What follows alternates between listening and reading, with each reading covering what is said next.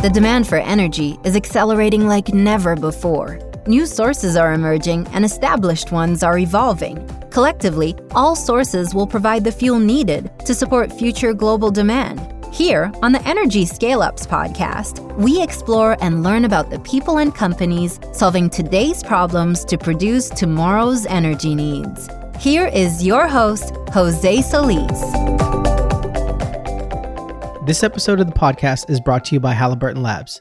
Halliburton Labs works with early stage companies to help accelerate their growth by providing access to operational expertise, mentorship, as well as financing opportunities as companies prepare to scale. Enter to win their weekly giveaway at halliburtonlabs.com forward slash giveaway. Hey there, listeners. Welcome back to the podcast. I'm your host, Jose Solis, and today's guest is Bravis Brown. Mr. Brown is the Chief Executive Officer at BPS Technology, which is a privately held holding company that aims to identify, develop, and acquire technologies to create chemical solutions that deliver superior products across many industry sectors. Before joining BPS, Bravis held both financial and operational roles at Falcon Technologies and Services Inc. and served in the U.S. Marine Corps, Semper Fi. Bravis holds a BBA from Northeastern State University and an MBA from the University of Oklahoma. So without further delay, here's my interview with Bravis Brown. Bravis, welcome to the podcast. So happy to have you here. How's everything going with you today on this wonderful Thursday afternoon? Better than I deserve. It's an opportunity that I'm grateful for. I'm glad to be able to be on here with you. Awesome, awesome. Just for a sense of geography, let the audience know where you're at today. So today I am in Argyle, America, Argyle, Texas. Nice, nice. And that's where you guys are located, are headquartered, right? That is correct. We recently moved here in November of last year, and we're happy to call Argyle our home. Nice. So before we started the podcast, I did a short bio and let the audience know who you are. And one of the things that's in that bio is your military background, which is something I'd really like to, to touch on with you today. First of all, why the Marine Corps? Out of all the branches of service, why the Marine Corps? Well, I think my you know my interest has always been into the challenge. I'm either all in or all out, and if I'm going to do something, I want to do what I believe or perceived at the time to be you know the, the most challenging. Uh, my father was in the Army. I worked with him. He owned his own businesses. We are an entrepreneurial family. And I learned a lot from his servant leadership and work ethics. And it was just an opportunity to one up him, you know, go So it was just to one up your old man, huh? well, credit to him. He said, well, the Marine Corps isn't what the Army used to be when I was in. So he stood up for the, the abilities that he had and the training he got when he was so what was your what was your military occupational specialty MOS in the Marine Corps?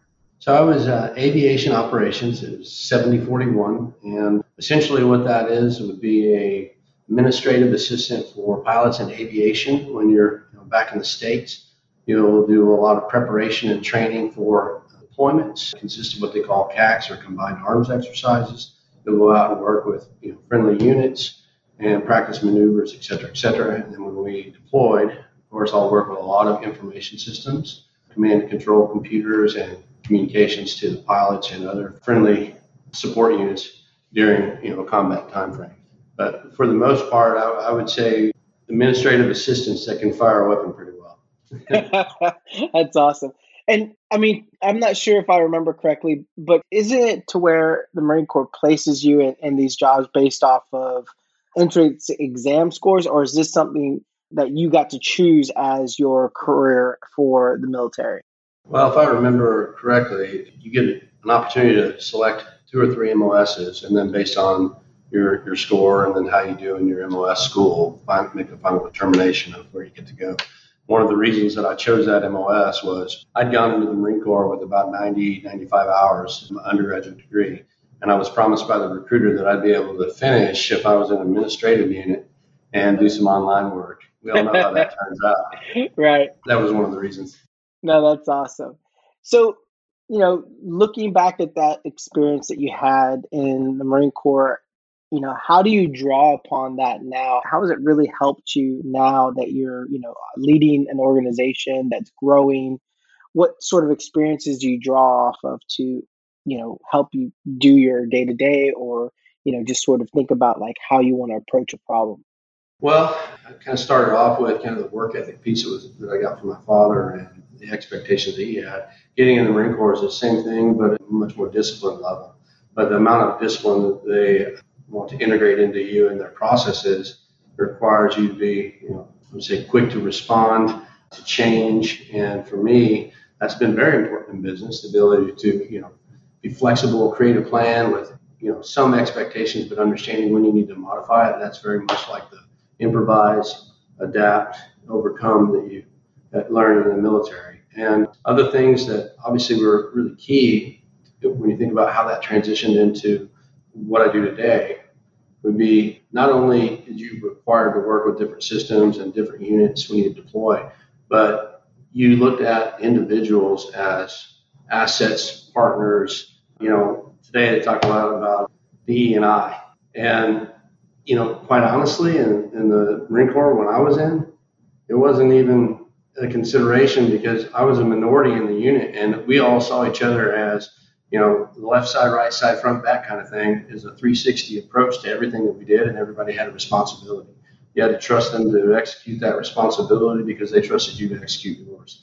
And you bring that into the business where you talk about collaboration, bring in bring, bring in individuals that can best support your business plans and your models, regardless of who they are. You're looking for their ability, the fact that they should align with your, your values, your, your morals and integrate them into the business and allow them to execute what they execute best.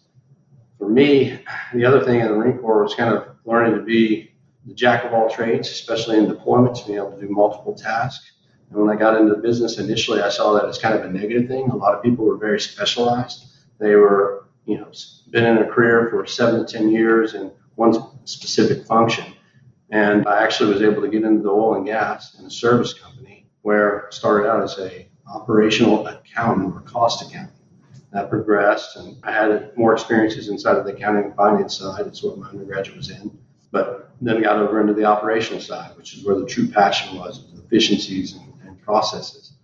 But a lot of those, you know, like I said earlier, ability to, to modify the approach, be flexible, directly from the training and development that I received. I'm sure you can share that. I know we've talked in the past about your love for processes and efficiencies. Yeah, you know, I mean, it's just one of those things, you know, in the military, there's a procedure for just about everything, right?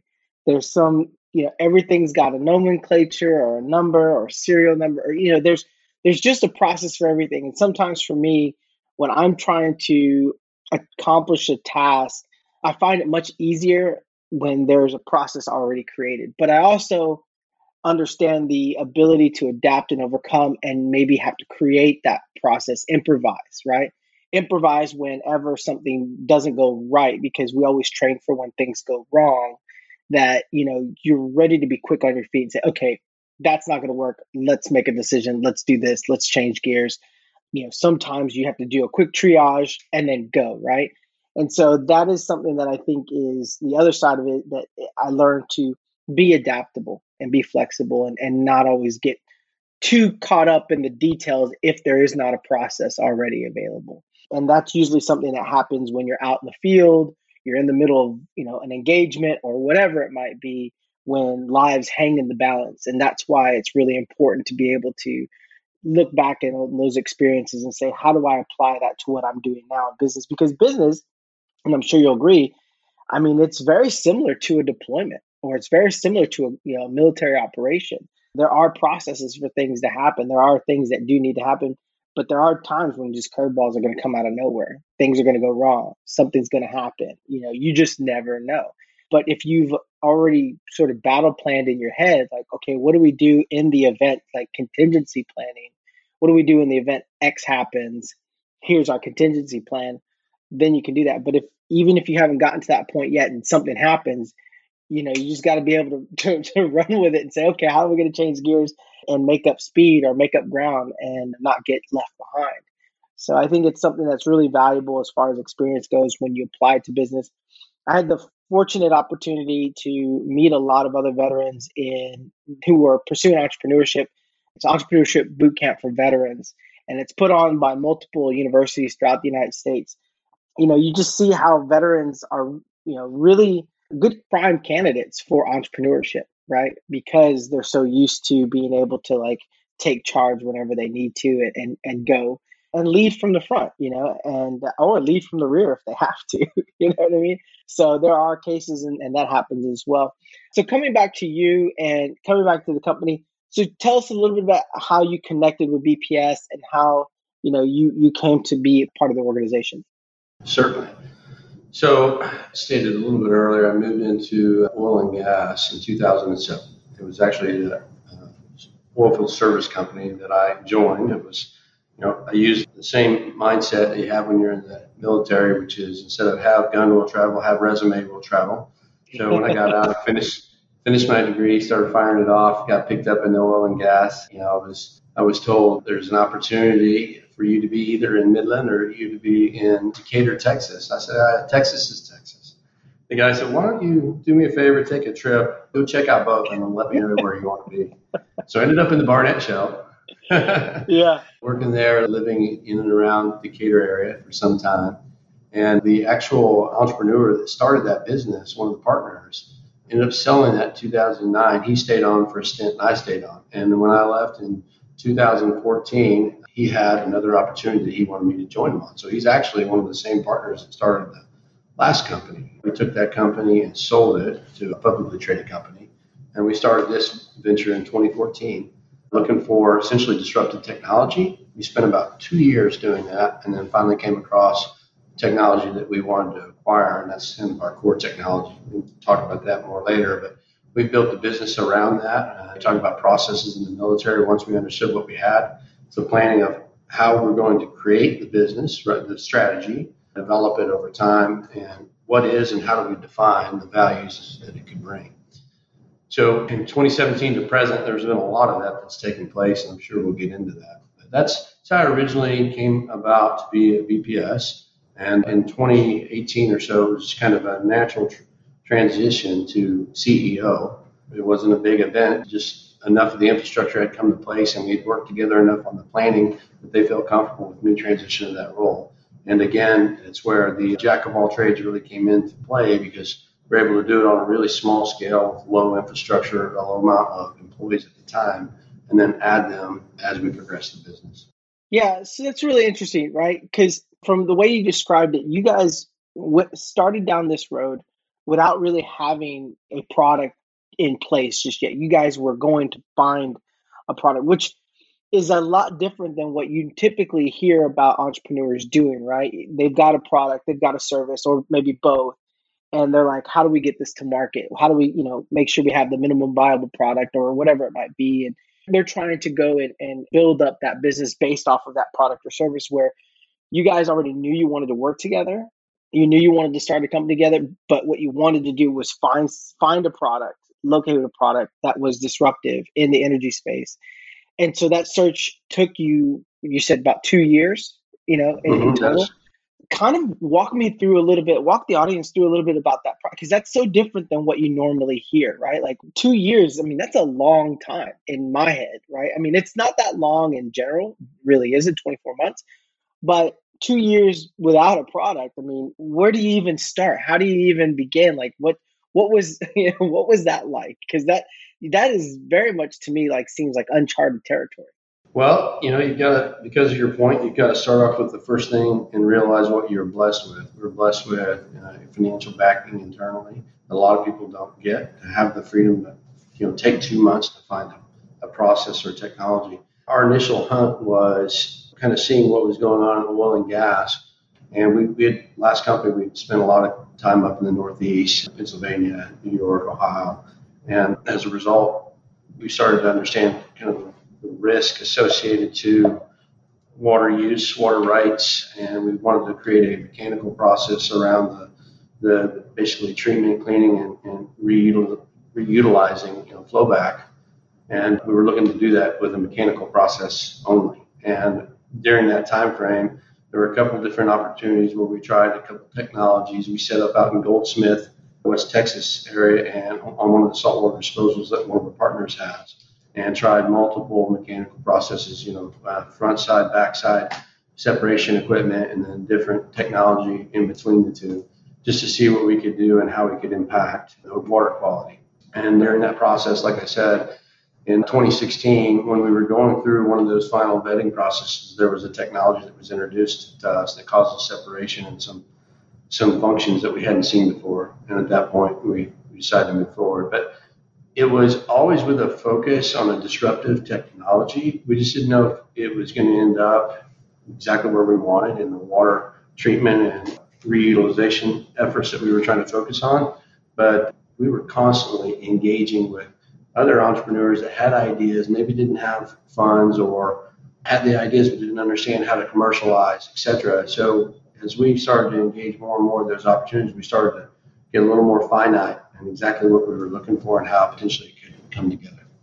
Hopefully that so w- when you finally, yeah, when you finally found that that product, sort of walk me through the process of like, okay, you know, we engaged this company that had the product. Are they part of the business now, or did you buy the technology, or how did that work? Yeah, so we actually purchased the technology and it's essentially what we would say the platform or the heart of everything that we produce today. And we created a company called Shotwell Hydrogenics. And that's the manufacturing facility based in Midland, Texas, that produces the technology that we utilize for all the different chemistries that we, we work with and the finished products that we take to market.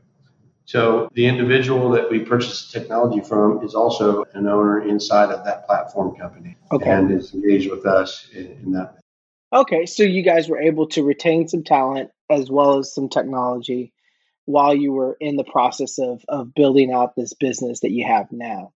So moving into BPS, so like you said, you, it was just a few of you that started it. From that, where have you grown into today? Well, today we have the platform company that we do the manufacturing at, which is Shotwell Hydrogenics. We have BPS Agriculture, which also has three different companies under it that are different segments of the ag industry. And we have BPS Oil and Gas, which is focused obviously in oil and gas right now. Primarily, the applications are in the upstream. We're working on, you know, moving from an upstream to downstream and being able to maintain, you know, that, all three of those segments, midstream as well. And outside of those companies, we've also grown BPS Technologies, which is the support function, a corporate support function for all of the entities. And total, we've got about 40 employees right now. And we've obviously got plans for, for more growth, but it is growing consistently with the opportunity. So it's staged. Right, exactly. So from a few employees to 40 over the past few years, what were probably some of the things you can think of as you were growing, you know, obviously human resources becomes a big part of that because you know you're bringing in candidates you're training people you know you might have some attrition things of that nature. You know what were some of the things lessons learned during that process of scaling your business from you know a few employees to 40 yeah so kind of what we started off with kind of bringing in the mindset of the military how can we give multiple billets to individuals and what billets are best aligned can somebody do, you know, maybe AR, AP with some HR function. And then over time, do they want to be developed more on the HR side or do they want to be developed more in the finance and accounting side? So there was a lot of that that took place. Like I said before, multiple billets, you know, might be working at one time on legal documents and utilizing third party legal support, or I might be working with a marketing group externally. And over time, we bring those opportunities in the house. When you're bringing people into the organization, I think one of the attractions from an employee standpoint, looking at a company like BPS, having the the luxury or the opportunity to wear different hats and participate in different parts of the business and learn the business from different perspectives, I think it makes so much more of a, of a better experience as from an employee standpoint especially if you're in the part of your career where you're not 100% sure exactly what you want to focus or specialize in. And being able to join a company of your size and being exposed to a lot of those different things and getting the opportunity to maybe transition into more of a focus role over a period of time as the company scales i think that's really attractive from the employee's point of view. You know speaking of employees what are you guys doing right now? Because i know that a lot of people are you know transitioning from work from home back to the office. What's been what's been the process for you guys? I mean did you guys go to work from home or how did that work? Or are you allowing your company are you allowing your employees to stay remote? Or what do you guys see moving forward as the way forward for you guys? Well, before that all started, referencing you know, the pandemic in kind of March 2020, we had already started to integrate Microsoft Teams. The IT manager here, director of IT, had already kind of put that out there as a tool that we needed to utilize because we had individuals, especially in oil and gas and on the ag side, that weren't necessarily located in you know, Southlake, now Argyle, Texas. So we had individuals that were obviously in West Texas, individuals in Florida, as well as North Carolina, Kentucky. So we were utilizing teams, and whenever that took place, initially, you know, those critical key employees we kept at the office primarily, but everybody was starting to work from teams. Some people really showed that they can do a really good job focus and executing, keeping schedules and everything managed when working from home. And we've allowed that same flexibility now. So I would say the majority, roughly 30 of the employees out of the 40, are back to regularly coming into the office, while the other 10 are still in positions with a little more remote, where they like the freedom of being able to be at home and manage other parts of their schedule, but still deliver, deliver you know, excellent finished products to us on a regular basis. We really hadn't forced that. We just we did uh, some surveys with the employees, let them tell us kind of what they were looking for, and we felt we could continue to maintain it. That's awesome, and I think that sort of really speaks to you know your leadership style, right? Allowing people to really you know tell you guys what they want, but also you know working with them to create a balance that's good for the business, but also good for the employees, right? I think that's super important, especially as we come into a season where we're hearing about a lot of people saying, well, you know, if they're asking me to come back to the office, I'm just going to leave the company or whatever it might be. And I mean, you know, to be honest, that's really a short sighted way of looking at things. I think there has to be some dialogue, or at least try and have some dialogue around like, what's the realm of possibility? Can we work through this before we decide to go separate ways, right? And as your company has scaled, right, obviously there starts to get, especially as your company gets bigger and bigger, there becomes sort of a push to make sure that you are looking at a diverse group of potential candidates for roles. How has that been something that's played into your business? And what are you guys looking at now that you grow? Like the next chapter, like how is that going to be something that's a part of your scaling process when you're looking at potential candidates? Like, hey, you know, we want to maybe hit these goals, or is there anything out there like that that you guys are working on to create more of an environment of diversity and inclusion? That's a great question. You know, when you think of diversity, you typically think that think of that in a, in a set way of thinking. But it's also a diversity of lifestyles, household responsibilities, and, and supporting some of that. We we started to, and you know, we started off as, like I said, the initial founders and the shareholders were four individuals, four males, so all male, with 30 years of experience in oil and gas, white non non-Hispanic. And we've progressed over time and we've had more diversity in the team. We look for, well, I should say we're able to support more diversity and inclusion because of our willingness to work from home, work online, support these other lifestyles and locations. So it gives us a broader group to reach out to when, when filling roles. But more importantly, I'm not saying you're saying this, but it's not a box to check. What it is, is it's another point of view brought into a scenario. In most cases, obviously, we're not talking military where we're trying to get somebody's opinion on how to how to approach a particular area, but you're bringing in another opinion, another point of view from a different perspective that is going to give you, at the end of the day, a better finished product. Yeah. And if, if you and I were deployed and we would have had a choice, and some units actually did, you would have loved to have had somebody from the local area, a native, that could have told you a lot about what was going on, what the issues were from a cultural perspective that maybe we were causing issues with, and that would have been really good information to have. But unfortunately, a lot of people go in thinking that they, who they're used to or who they're familiar with is probably their best relationship or bond to bring into the business, and that's just not always the case.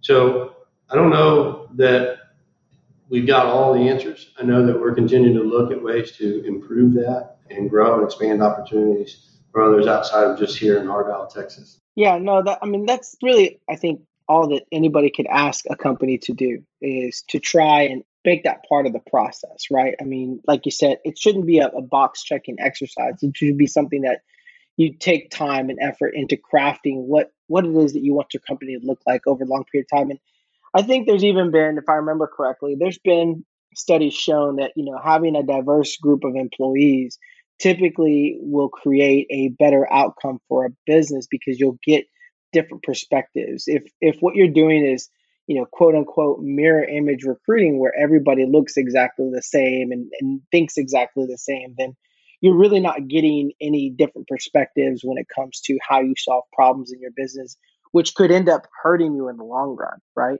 So you know, I think it's really important that companies like BPS, you know, you guys are looking at this as you're scaling because, you know, you're 40 today, but you could be 4,000 in a year, two years, five years from now. And that's going to play a bigger role the bigger you get, right? And so that's really, I appreciate you taking some time to answer that question because I know that that can be a little bit, it's a tricky, it's tricky waters to navigate, right? You, you want, you want to make sure you're doing the right things, but you're not exactly 100% sure how to go about it all the time. Have you guys reached out or do you guys use consulting services for different parts of your business like that? Or is that something that the leadership team comes together with you know maybe some specific hr functions to try and figure out? So initially you know placing it more on the radar was something that the manager hr manager actually did and I went to a, a separate training and development around DEI, and she also attended one. We got together, we talked about what we thought was something we should look at or most critical to bring into the business. And one of the things they did was kind of lay out several different questions and then just kind of identify in each one of those categories where where your executive team is different than you. And then you can look at that and see what level of diversity you have or don't have. It kind of sticks out like a sore thumb. And that helps you understand some of the areas that you need to address. But once she brought that back to us and, and we started discussing some of the ways in which we can address that. We then talked about ways we could get more exposure, i.e., myself going to the training and then coming back and trying to apply that over time. And we put some some goals together to address between now and the end of the year. Yeah, that's perfect. So let's change gears for a minute. Let's talk a little bit about your products, specifically in the in the oil and gas sector. Tell us a little bit about your flagship products for oil and gas and who you're helping and what they're achieving when they utilize the products you guys have available. Well, you know, we've thrown the word out there, technology, and essentially it's a proprietary aqueous host gas solution that we can utilize to enhance other active chemistries. And we started off in the oil and gas, and we started off looking at production fluids in the upstream side as well as completion fluids and frac, frac completion fluids. And obviously, we are excited and interested because of the volumes in the frac completion side.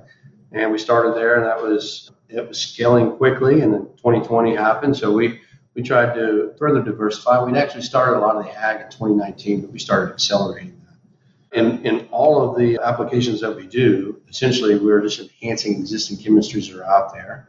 We're focusing on you know sustainability. We're focusing on the ability to reduce the amount of active chemistry that are being utilized in the oil and gas downhole, as well as in, in the ag- agriculture industry. And from time to time, we allow ourselves to be interrupted by other opportunities because the technology can be spread so broadly, meaning so far we've done over a thousand integration, chemical integration tests with our technology, and we've had a positive impact on all of those. So we have a chemical integration process that helps us kind of vet through what are the best applications with the technology. Then we see where that active chemistry is most broadly used, and then we start putting together what's called a business development plan, and that incorporates our product development plan and process.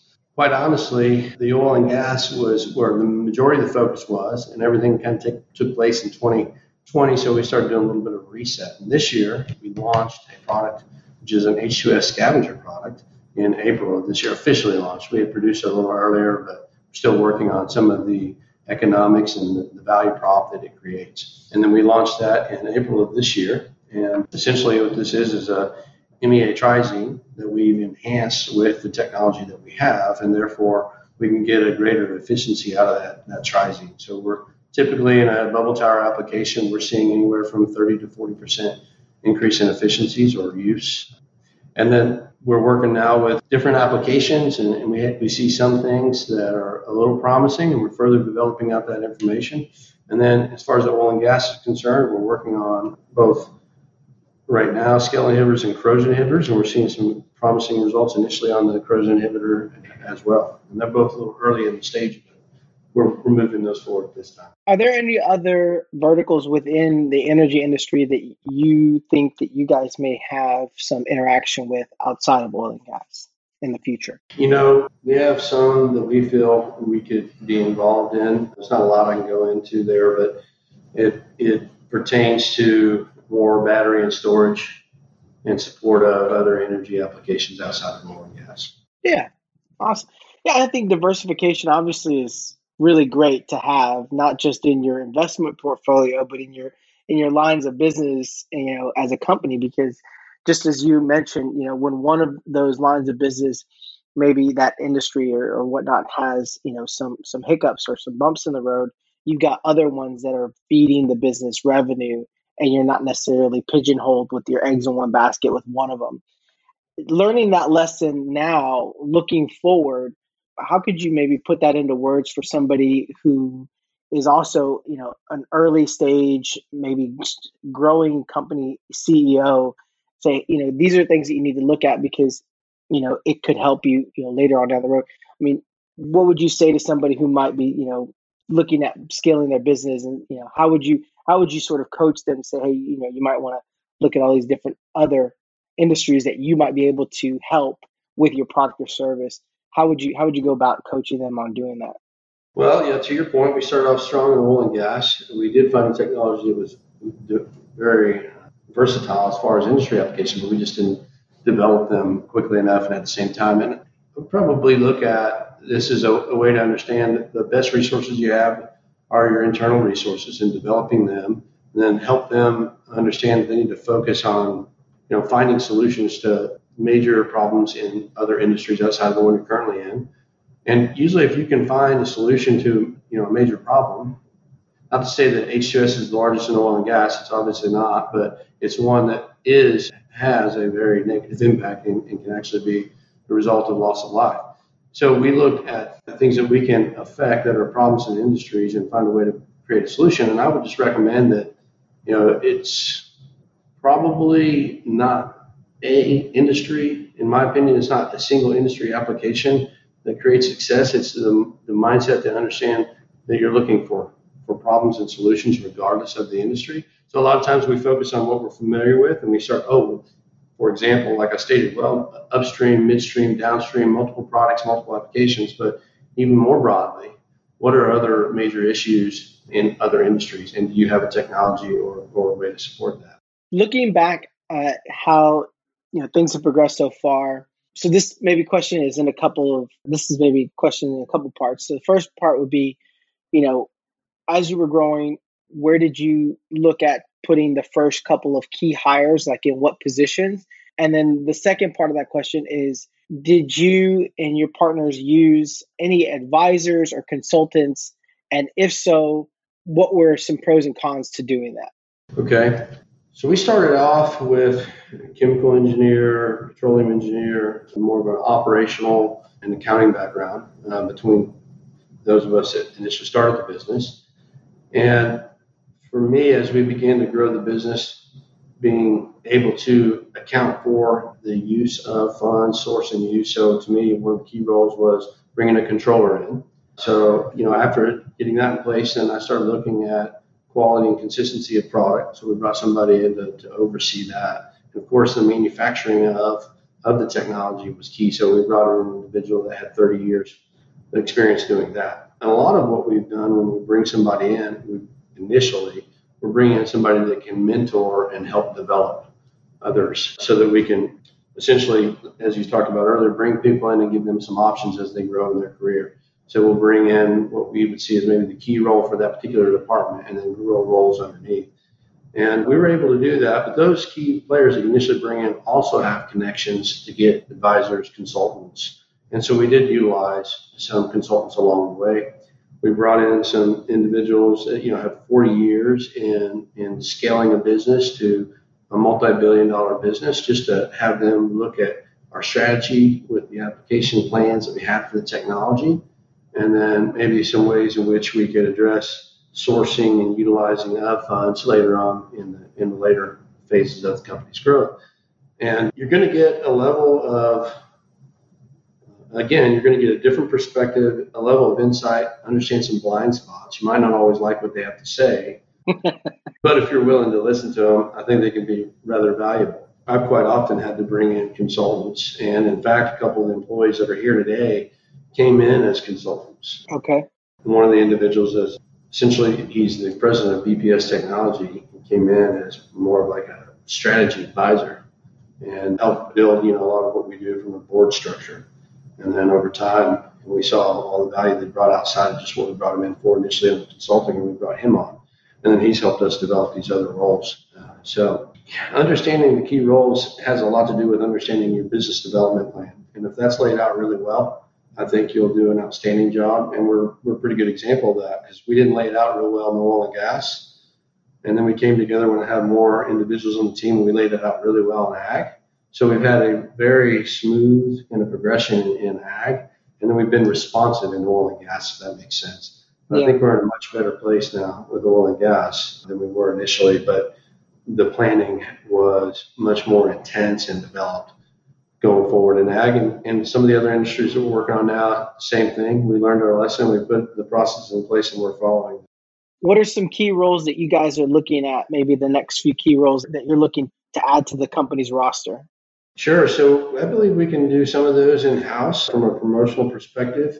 Yeah, promote from within. Yeah. Yeah, absolutely. We've got, you know, I can't say a whole lot of them already know what I'm thinking, but we've got a couple of really strong players in the organization that were, it was a significant blind spot for me. And I think over time would be a great opportunity to promote from within. You know, I think there's also legal and understanding more around, you know, all the MTAs and joint development agreements and uh, patents. I mean, we've done so much. Last year, we had a little over 13 patents that we've completed. This year, we've got 17 in total. We've got between 17 and 20 MTAs. So imagine all the legal interaction that we're having.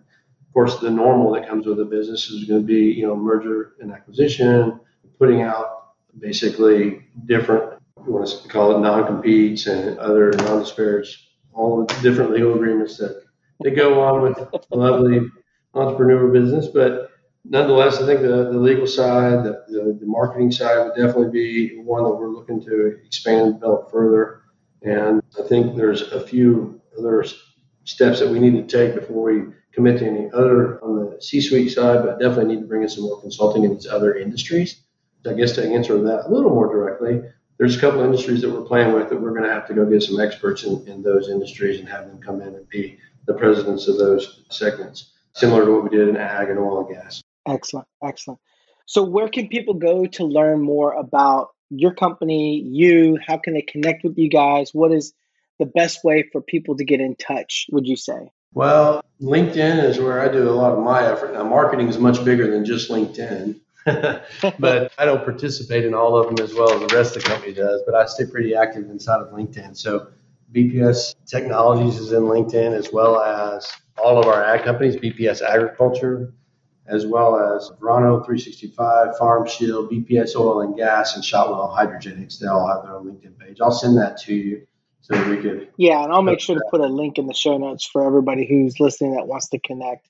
I really appreciate you taking some time out of your busy schedule. I know that you're about to enjoy some nice holiday with your family. So be safe, be well, and we'll catch up with you again here in the near future and, and just check up on the progression because it sounds like you guys are on a steady climb for continuing to build your business and I want to make sure that you know we, we can capture more of these stories as you guys grow and learn more about you know what you guys are doing and you as an individual and, and the company and maybe even learning more about other people within the business as we go along. That would be great. I look forward to the opportunity. I appreciate your time and I'm sure there's I know there's more that we can share, so I look forward to future opportunities. Excellent. Thank you, Travis. Have a great one. Thank you. You too. Hey, everybody. It's Savannah from OGGN, and here are the events on deck for July 2021. This month we have five events, but if you'd like the full list, you can click the link in the show notes to sign up for our events newsletter. We send it out every month, and it includes more info about the events I talk about here. We even include events that occur two months ahead of time, so if you're always interested in staying in the loop about oil and gas events, make sure to check that out. This month, OGGN will be hosting our monthly happy hour at the Cannon in Houston, Texas on July 29th. Our June happy hour was a hit, so if you weren't there for the June one, we hope to see you there this month at our July happy hour. At this event, you'll be able to meet some of OGGN's hosts and network with other oil and gas industry professionals, all while enjoying great food and drinks. Don't forget that it's on July 29th. Other than OGGN's events, we have two in person and two online events. First up, we have our two in person events. The first one being the DUG Permian and Eagle Ford Conference at the Fort Worth Convention Center from July 12th to July 14th. And the next in person event is the SPE International Data Science Convention at the Norris Convention Center in Houston, Texas on July 8th. Next, we have our two online events. The first being a Cognite webinar titled From Buzzwords to Boardrooms What Energy Leaders Really Think About the Transition Towards True Sustainability. And that's on July 8th from 11:30 to 12:30. And lastly, we have the US Africa Energy Forum, which is online on July 12th. If you have any questions about these events or any of our shows, make sure to reach out to me through my email in the show notes. That's all for July. I hope you guys have a great month and thanks for tuning in. Join us again next week for another episode of the Energy Scale Ups Podcast, a production of the Oil and Gas Global Network. Learn more at oggn.com.